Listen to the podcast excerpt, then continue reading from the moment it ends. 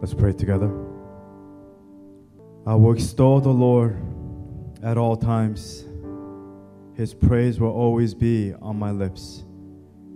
I will glory in the Lord. Let the afflicted hear and rejoice. Glorify the Lord with me. Let us exalt his name together. I sought the Lord, and he answered me. He delivered me from all my fears. Those who look to him are radiant. Their faces are never ashamed or covered with shame. This poor man called, and the Lord heard him. He saved him out of all his troubles. The angel of the Lord encamps around those who fear him, and he delivers them. Taste and see that the Lord is good. Blessed is the one who takes refuge in him. Lord, help us to be your holy people who fear you, and to come to you as your children, to learn from you the fear of the Lord. May our eyes today and our lips declare that you, Lord, you alone are righteous, and that, God, that your ears are attentive to our shouts of Christ. Lord, we humble ourselves to you this very morning. I pray, God, you speak to us.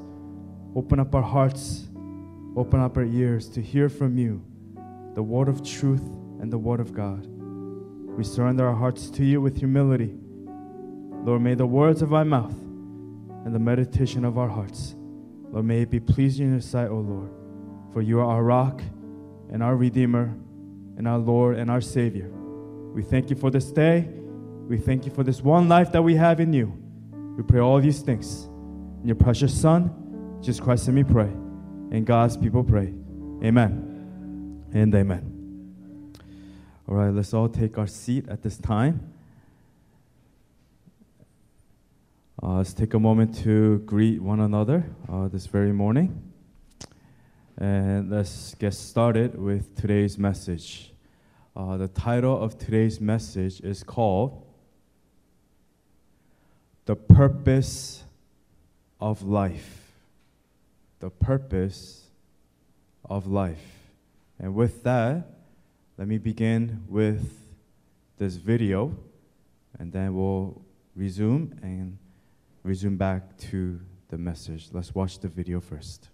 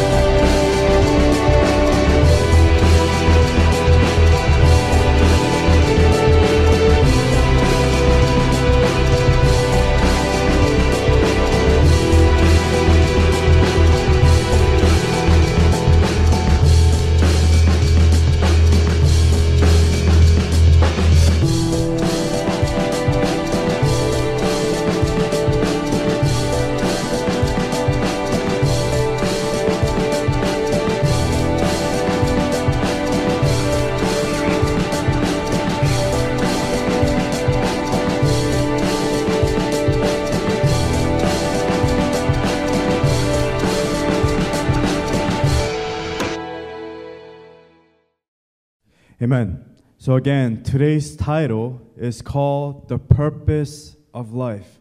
What is the Christian purpose, our purpose in life? The purpose of life is to glorify God. Amen? Amen. So let's begin with Psalm chapter thirty-four. I'm going to go from verse one through eleven, verse fifteen, seventeen to twenty, and then verse twenty-two. Let me begin with verse one. It says, I will extol the Lord at all times. His praise will not sometimes, but always be on my lips. I will glory in the Lord. Let the afflicted hear and rejoice.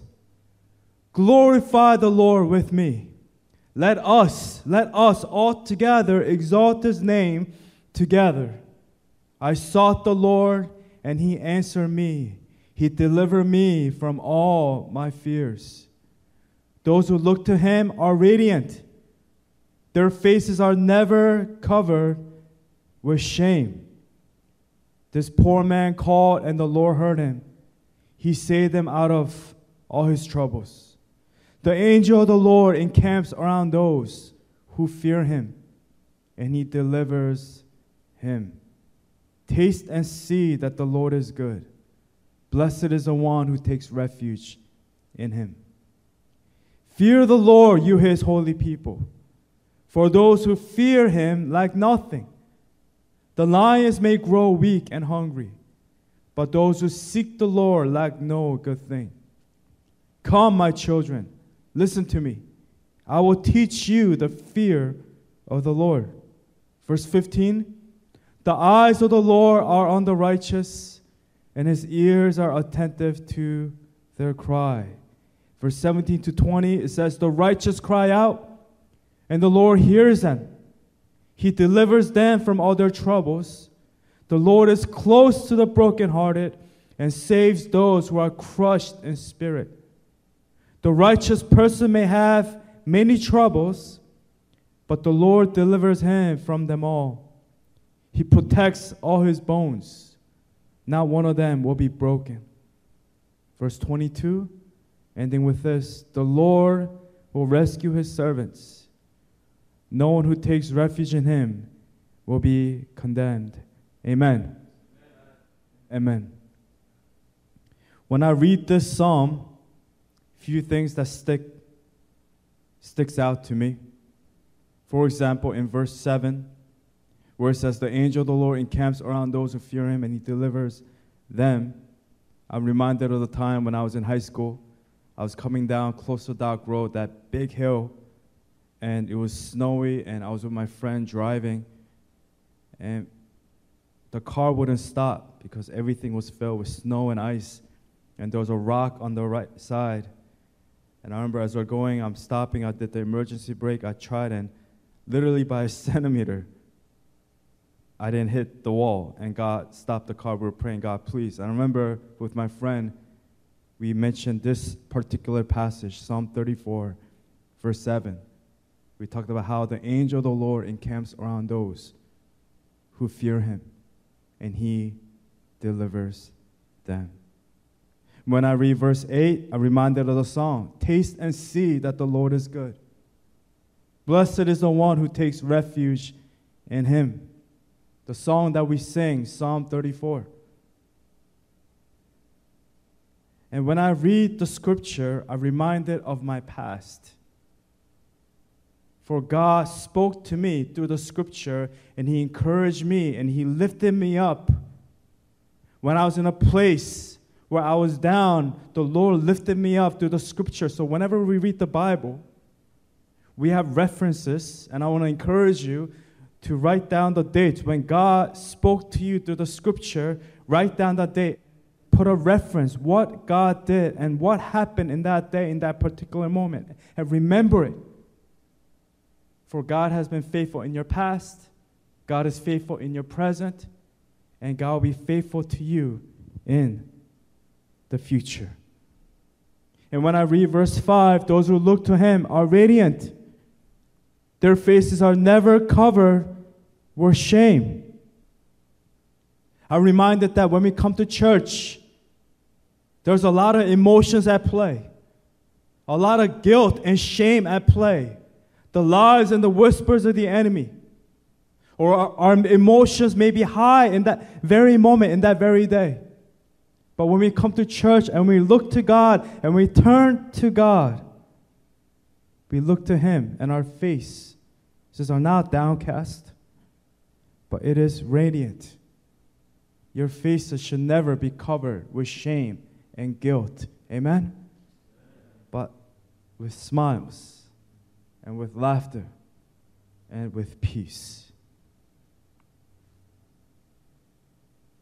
The purpose of life. The Christian purpose. Our purpose in life. The true purpose in life is this. I have two points for us. Starting with point number one is this. To know the Lord. To know the Lord. Genesis chapter four verse one. New King James Version says, now Adam knew Eve. It says. And then what does it say after? It says she conceived and bore Cain, meaning she became pregnant. In other translation, when it says the word yada, new, it means Adam had relationship, had relations with Eve. Meaning, in other translation, it says made love to Eve. So it's an intimate word. So as Adam was in an intimate relationship with Eve, we as Christians, we are called to have an intimate relationship with God. We are called to know the Lord. We are called to know Jesus Christ. We are called to have an intimate, not a casual relationship, but an intimate relationship with the living God. An intimate, intimate relationship. So point A, the question I want to ask, do you have an intimate relationship with Jesus Christ? So point B, do you have the conviction of the Holy Spirit? So point C, do you spend time reading God's Word? Letter D, do you spend time praying on your knees? The purpose of life is very simple. It's to know the Lord. And you must ask yourself, do you have an intimate relationship with Jesus Christ? Do you have the conviction of the Holy Spirit? The conviction of the Holy Spirit brings wisdom, guidance, to know how to live, how to behave, what to give up. In the past, maybe you were casual with certain sins, certain actions. But now the conviction of the Holy Spirit leads to change. I'm not talking about condemnation.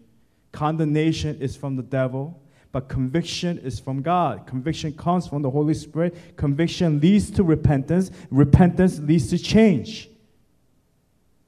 And do you spend time reading God's Word? How often do you read God's Word? Be honest with yourself about this. How often do you meditate on the Word of God? Do you spend time praying on your knees?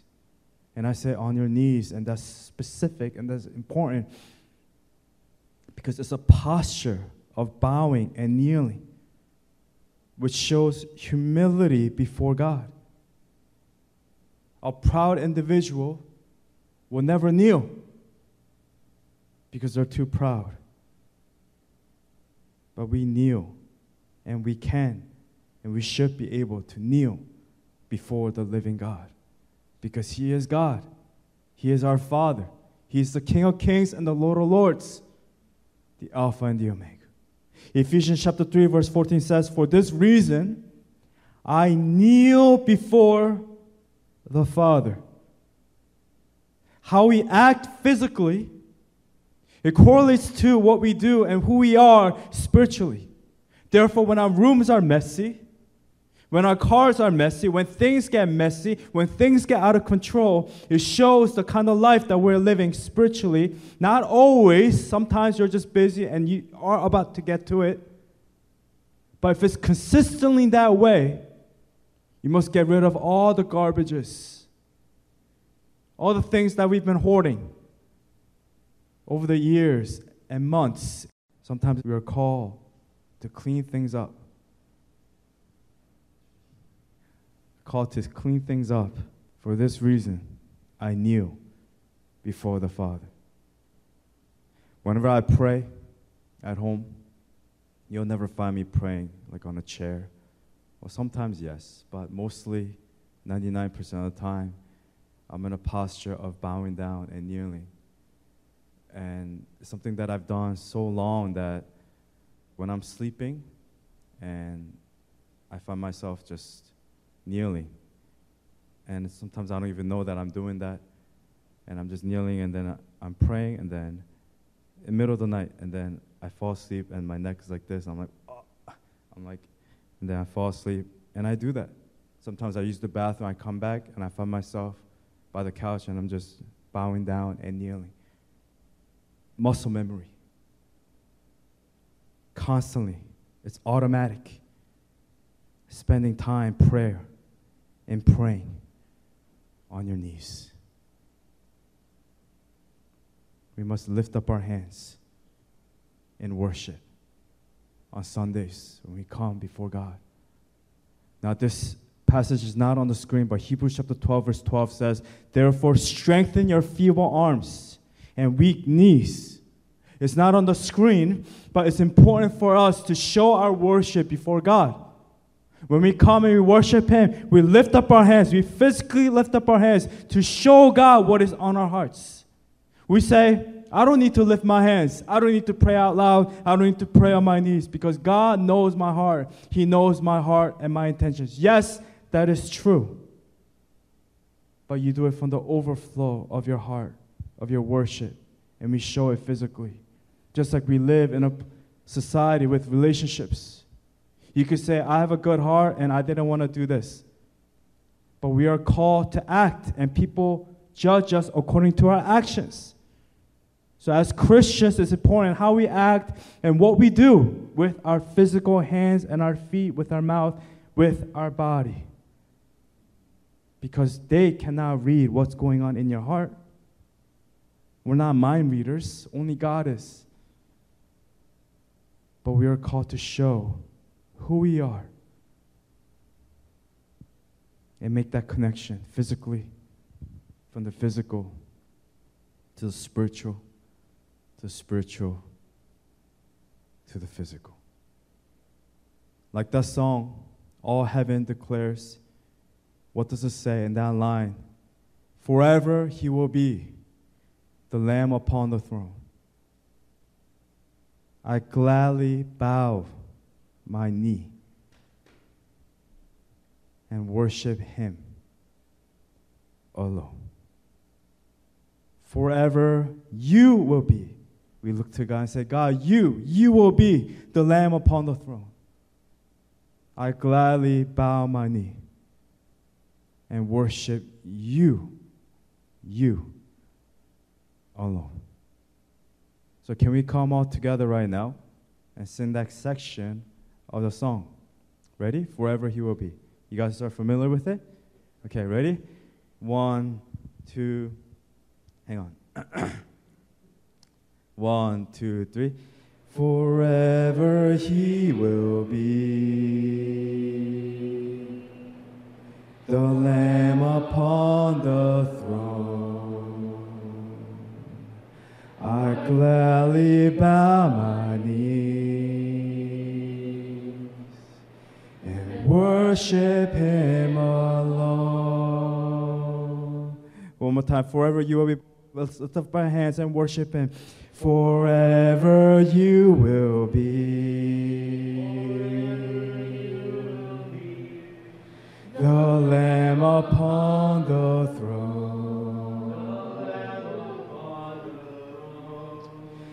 I gladly bow my knee and worship You alone. Amen. To know the Lord. Do you have an intimate relationship with Jesus Christ? Do you have the conviction of the Holy Spirit? Do you spend time reading God's Word?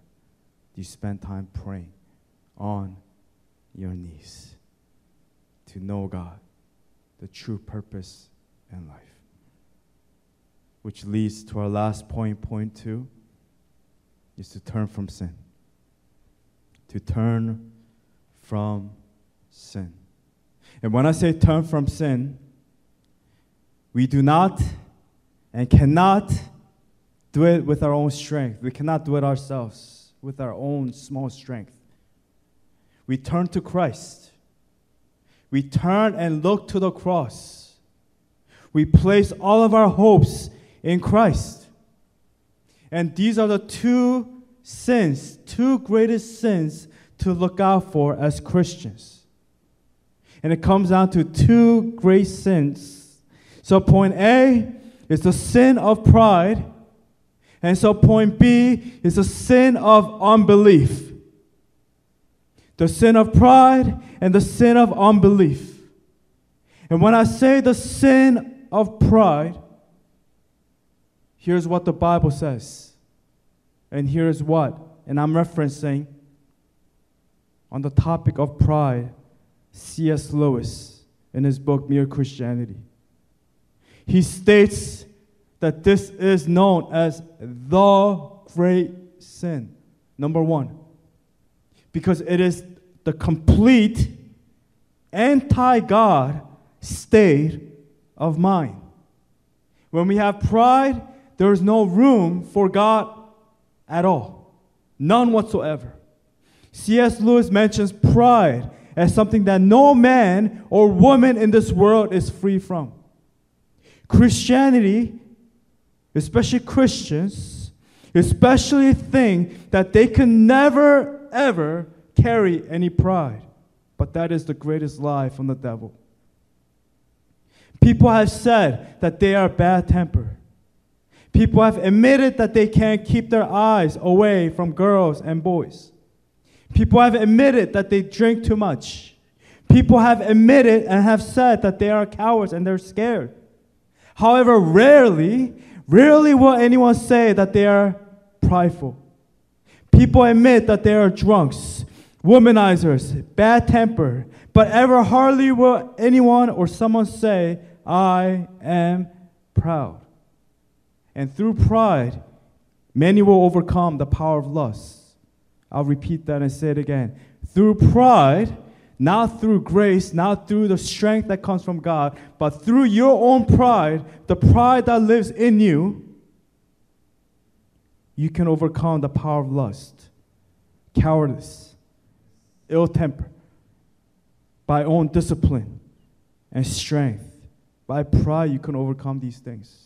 And in your heart, you will say, God, look at these other sinners. Look at that person judging, and I am not like that. I am better than that. And the devil laughs, and he's perfectly content to see you becoming chaste and brave and self-controlled, provided all the time. He's setting you up in the direction, in the dictatorship of pride. Pride, pride, pride. How scary pride is. When there is pride, there is no room for God to work in your life. That's what it says in James chapter four, verse six to ten. It says, but he gives us more grace, which comes from God. That is why Scripture says, God opposes the proud, but shows favor to the humble. Other translation says, God opposes the proud, but gives grace to the humble. Verse seven, submit yourselves then to who? To God. Not in your strength, not in yourself, but to God. Resist the devil, and he will flee from you. You want the devil to stay away from your life? Be humble. Submit to God. That's it. Humble yourselves. Be humble. Come near to God, verse eight, and he will come near to you. Wash your hands, you sinners, and purify your hearts, you double-minded. Grieve, mourn, and wail. Change your laughter to mourning and your joy to gloom. Verse ten, humble yourselves before the Lord, and he will lift you up. So we understand three things from this passage. That God opposes the proud and shows favor, grace. He gives grace to the humble. And we understand that when we humble ourselves, second, the devil stays away from us. He will flee from us. And then three, that when we humble ourselves, God, He will lift us up. He will draw closer to us. James chapter four, six through ten. Humility, the fear of the Lord, reverence, they go hand to hand. They all go together. That's why it says in Proverbs eight thirteen, New King James Version, it says, the fear of the Lord is to hate evil, pride and arrogance and the evil way and the perverse mouth I hate.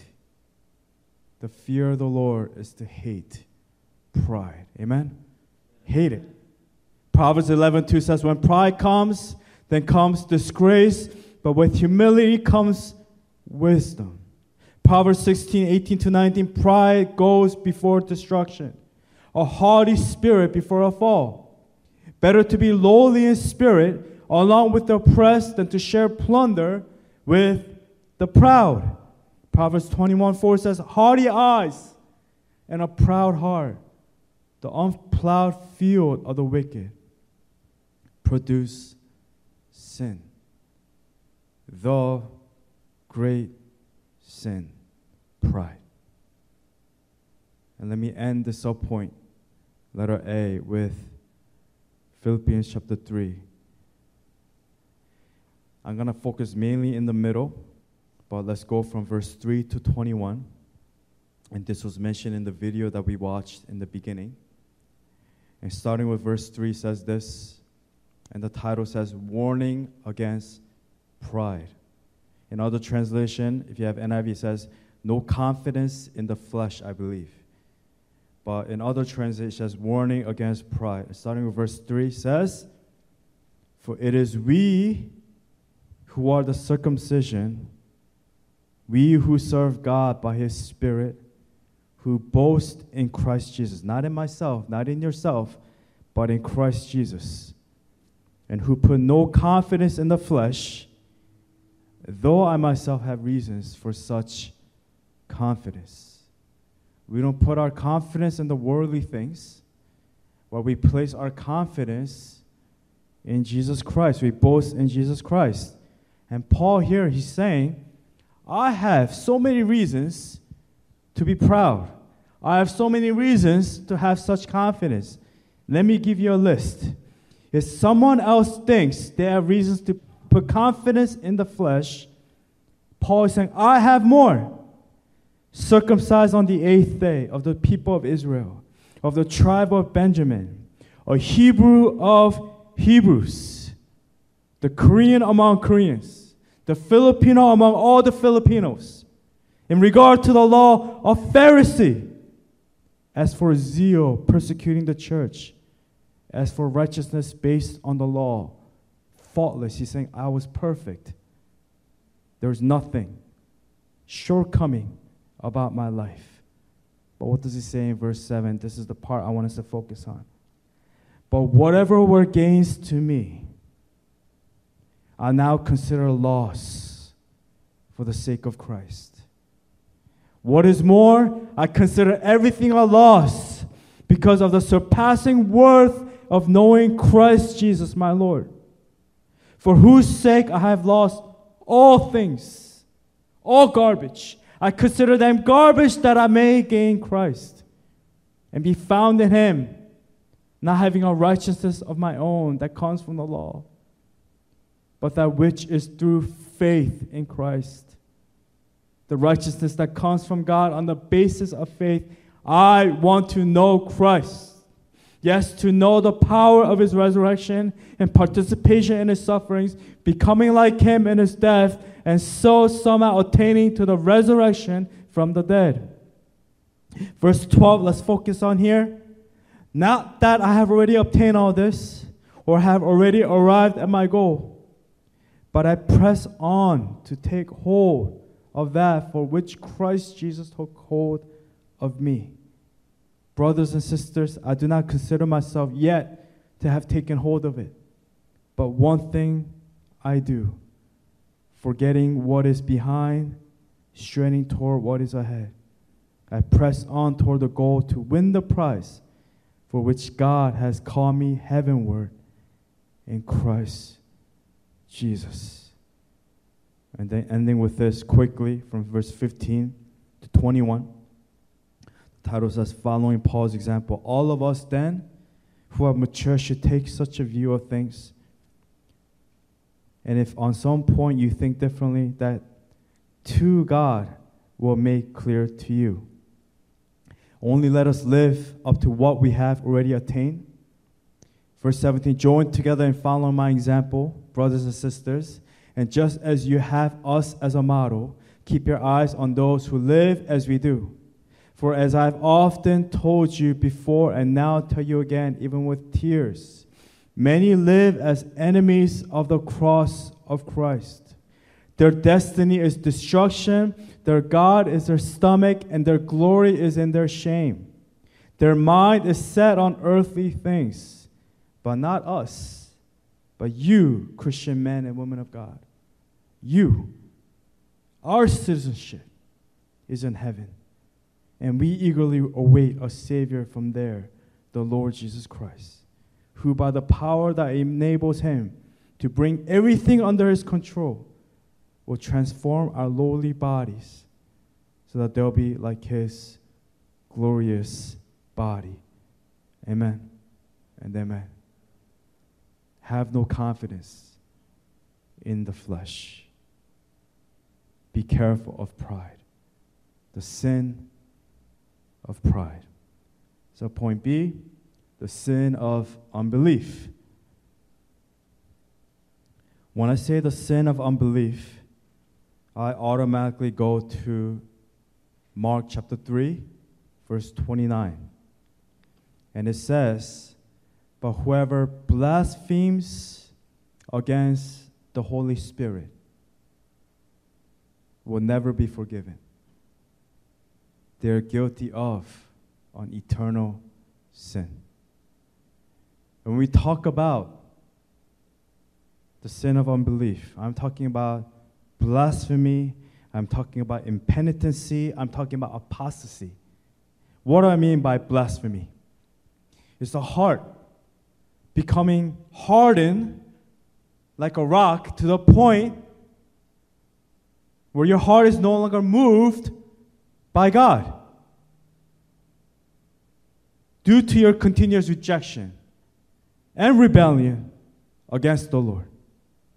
When I say impenitency, I'm talking about not feeling shame, having no regret about your wrong. You are stubborn. You are unrepentant. You are remorseless, meaning you have no conviction of the Holy Spirit. When I say apostasy, I'm talking about deliberately making that conscious choice, that decision every single day to no longer follow after God, to no longer follow after Christ. And the result is there is no fear of God. Blackaby says this, that when you lose the fear of God, you lose the fear of sin. And when you lose the fear of sin, you are headed for judgment. And I'm talking about eternal judgment. And we see many people who walk away from their faith, who are no longer in the faith, particularly, specifically, John chapter six, verse sixty-six. Let's all go there. And it says, from this time, many of his disciples turned back and no longer followed him. It says, how many? Many. This is when Jesus is saying, drink my blood, eat my flesh. He's talking about the spiritual language. Like, oh, no, Jesus, this is too much. I cannot follow you. They turned back and no longer followed him. Blasphemy, impenitency, apostasy. First John chapter two, verse eighteen to nineteen says this. Dear children, this is the last hour. And as you have heard that the Antichrist is coming, even now many Antichrists have come. This is how we know it is the last hour.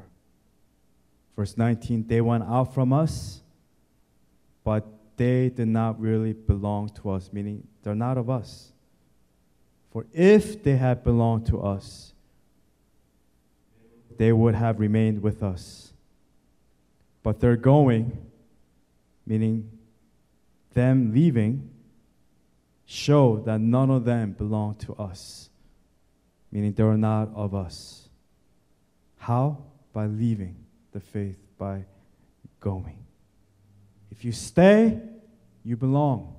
It shows that you belong from the beginning, that your faith was genuine. But those who leave, it shows that none of them belong to us. Originally, they never belonged. They never had true faith in Jesus Christ.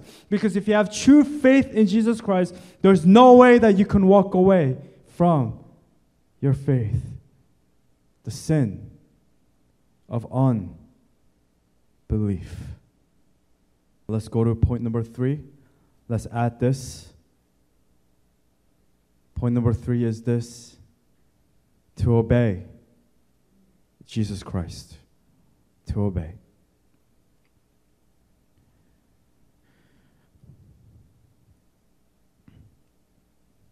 And let me begin with this first scripture here.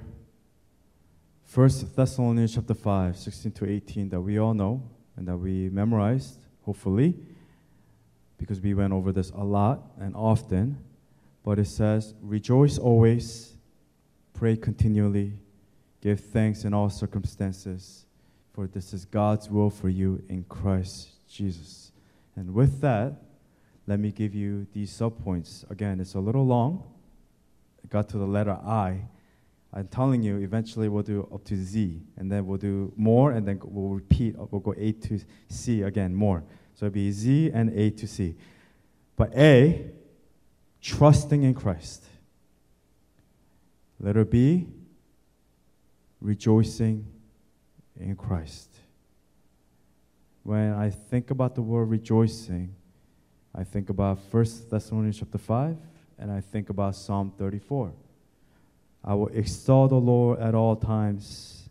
His praise will always be on my lips. Specifically, verse five, those who look to him are radiant. Their faces are never covered with shame. Let us see. Hoping in Christ. Letter D, surrendering to Christ. Letter E, thanksgiving to Christ. Ephesians chapter five, verse twenty says, always giving thanks to God the Father for everything in the name of our Lord Jesus Christ. Does this tie in together with First Thessalonians chapter five? Yes.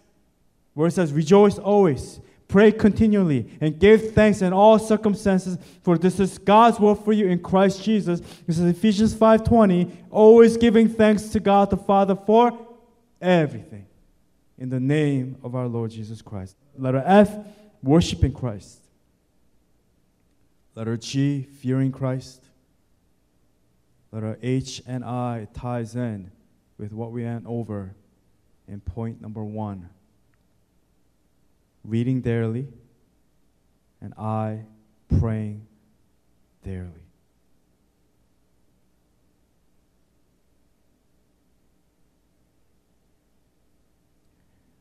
Let's go over the list just one more time, and I'm closing with this. Let me quickly just go over the main points. The true purpose in life was, number one, is to know the Lord. And I asked the question, do you have an intimate relationship with Jesus Christ? The conviction of the Holy Spirit. Do you spend time in reading God's Word? Do you spend time praying on your knees? And then two, was to turn from sin. And when I say turn from sin, I'm talking about the two greatest sins in our lives that we must look out for. The sin of pride and the sin of unbelief, which leads to our last point, number three, to obey Jesus Christ. To obey Jesus Christ means this. Are you trusting in Christ? Are you rejoicing in Christ? Are you hopeful in Christ? Do you surrender to Christ? Do you give thanksgiving to Christ? Are you worshiping Christ? Do you fear the Lord? Do you fear Christ, meaning reverence towards Him? Do you read daily? Do you pray daily? Ephesians five, fourteen to twenty, it says this, and let us all read together. In a count of three, ready? One, two, three.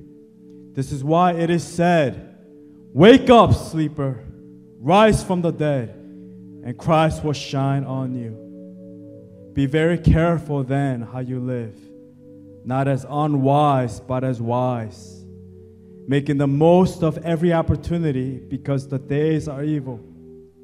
Therefore, do not be foolish, but understand what the Lord's will is. Do not get drunk on wine, which leads to debauchery. Instead, be filled with the Spirit, speaking to one another with psalms, hymns, and songs from the Spirit. Sing and make music from your heart to the Lord, always giving thanks to God the Father for everything, in the name of our Lord Jesus Christ. Meaning, trust the Lord completely. Commit to the Lord completely. Live for Him completely. And here's my testimony, and this should be your testimony as well when you meet anyone at work or at school, with your coworkers. If they ask you, what is the hope that you have, for the faith that you have? Why do you go to church? And if the conversation continues, if their heart is open and willing, you tell them that this was the best decision that I've that I could ever have made. Not just in this life, but for all of eternity.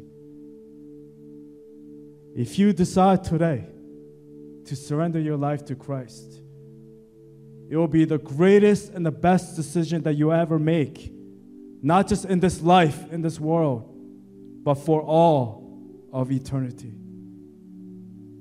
For you can gain the whole world, as it says in Philippians chapter three. As Paul says that by law, by the standard of this world, he was perfect. He said, I was faultless. But it is nothing compared to the surpassing knowledge of knowing Jesus Christ as my Lord and Savior. I consider them all garbage, all laws compared.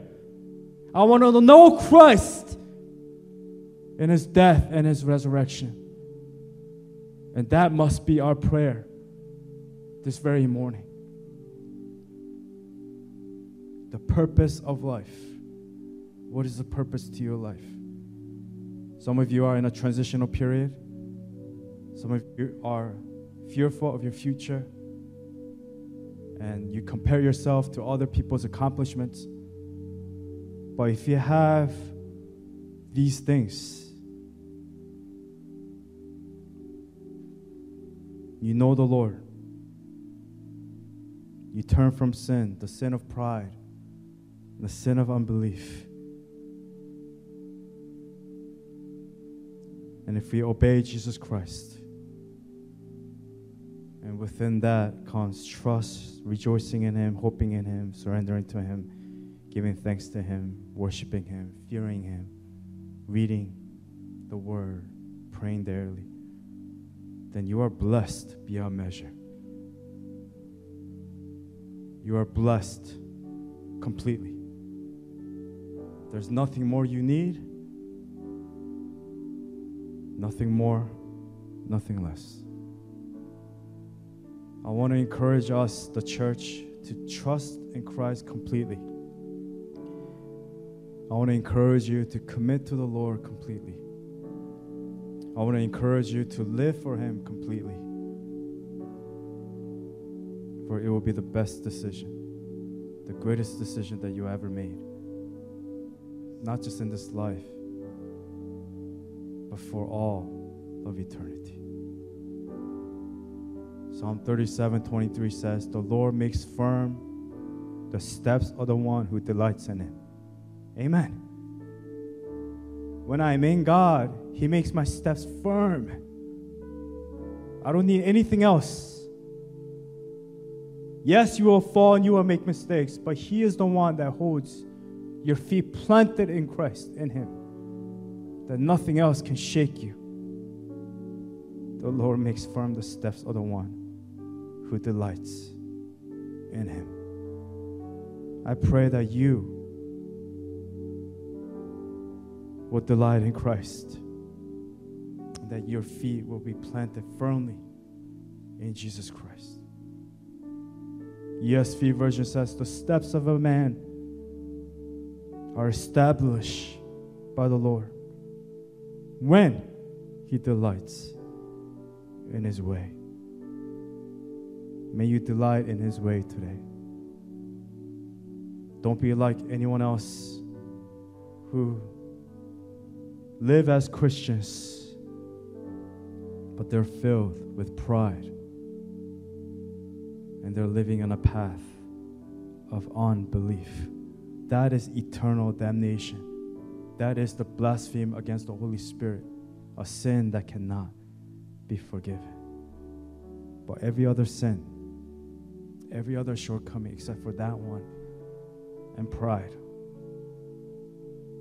there's hope. There's restoration. There's peace. For God opposes the proud, but He gives grace to the humble. And He gives more grace to those who humble themselves and look to God. God does not look for the spectacular, the popular, the charismatic, the tallest, or the best looking. It has nothing to do with the physical. But simply the Lord, He looks for the willing.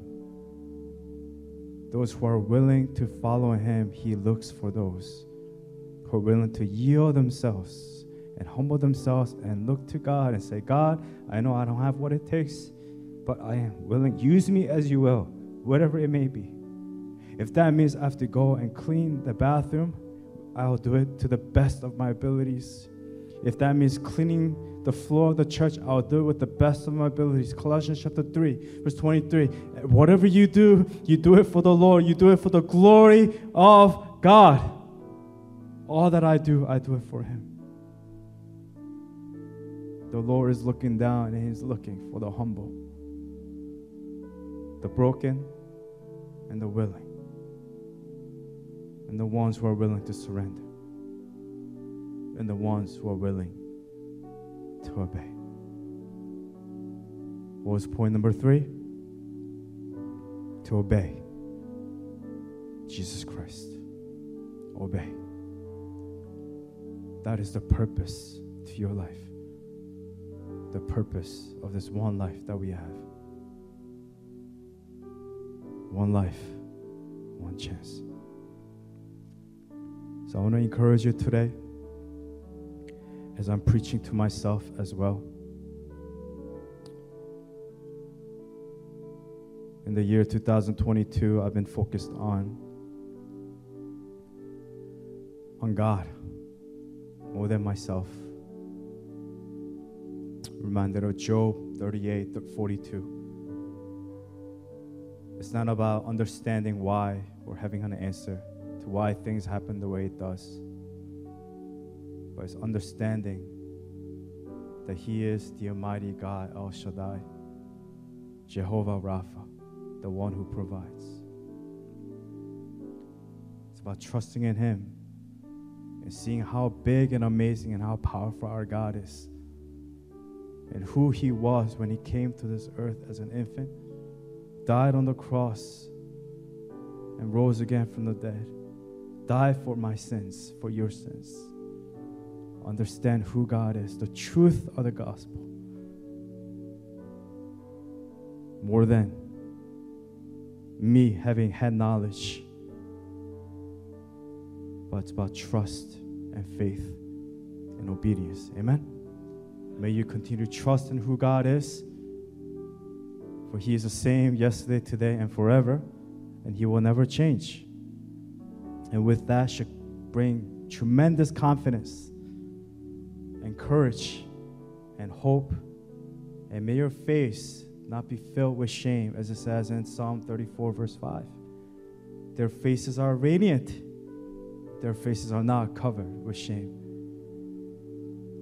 And I'm preaching to myself, because a lot of times I walk on with my face looks angry, looks worried, looks like it's filled with anxiety, concern. But I'm learning. I'm learning more and more each and every single day, especially this year. God, help me to be more like you.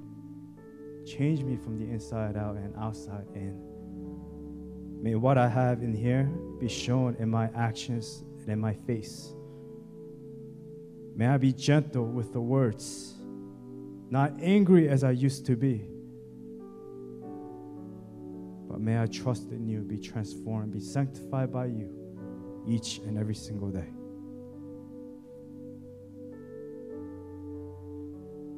The purpose of life. The purpose of life is to know the Lord, to turn from sin, and to obey Jesus Christ. Deep Roots Church, and for those who are listening, hope in Christ and trust in Him. And may you be filled with the joy of the Lord this very morning. Whatever happened yesterday was yesterday. Whatever happened this morning was this morning. What's important is where you are now and where you are headed. So I want to encourage you today to look to Christ. Move ahead. As Paul says in Philippians three, I press on toward the goal in which Christ Jesus has set for me. Forgetting what is behind, but pressing on to what is ahead. Verse twelve, I press on to take hold of that for which Christ Jesus took hold of me.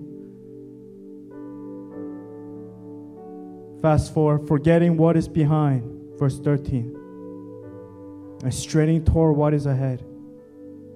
I press on toward the goal to win the prize for which God has called me heavenward in Christ Jesus. But what does it say in verse twelve? Not that I have already obtained all this or have already arrived at my goal. And here is the good news. You're not working with your own strength to obtain that salvation. You have already made it. You live as you have already made it. You have already arrived at the goal. If you have a relationship with Jesus Christ, if you have the conviction of the Holy Spirit, and you're reading the Word daily, and you're praying to God daily on your knees, you have already made it, for you're already in God.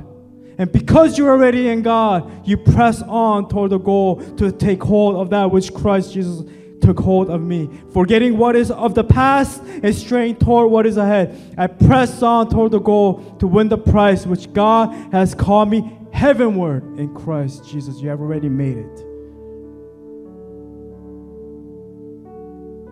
So continue to be joyful and to trust in Him. Let us be a church that forgives one another, loves one another, and moves toward, toward the goal in which Christ Jesus has set for us. Is to what? To, number one, know the Lord. Number two, to turn from sin. And number three, to obey Jesus Christ.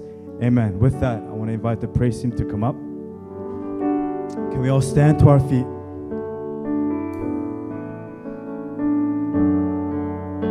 With verse one, verse two, with the chorus, let's make this song our worship and our prayer before the living God. Lord, I come, I confess, bowing here, I find my rest. Let's sing together. Lord, I come. Lord, I come. I confess now with Thee I find my rest. Without You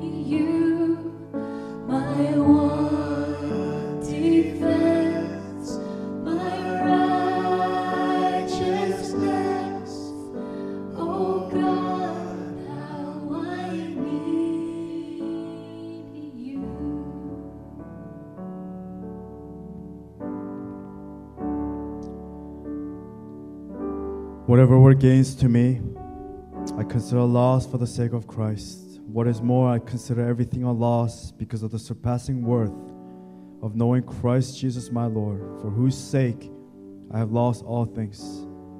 I consider them garbage that I may gain Christ. Not that I have already obtained all this or have already arrived at my goal, but I press on to take hold of that for which Christ Jesus took hold of me.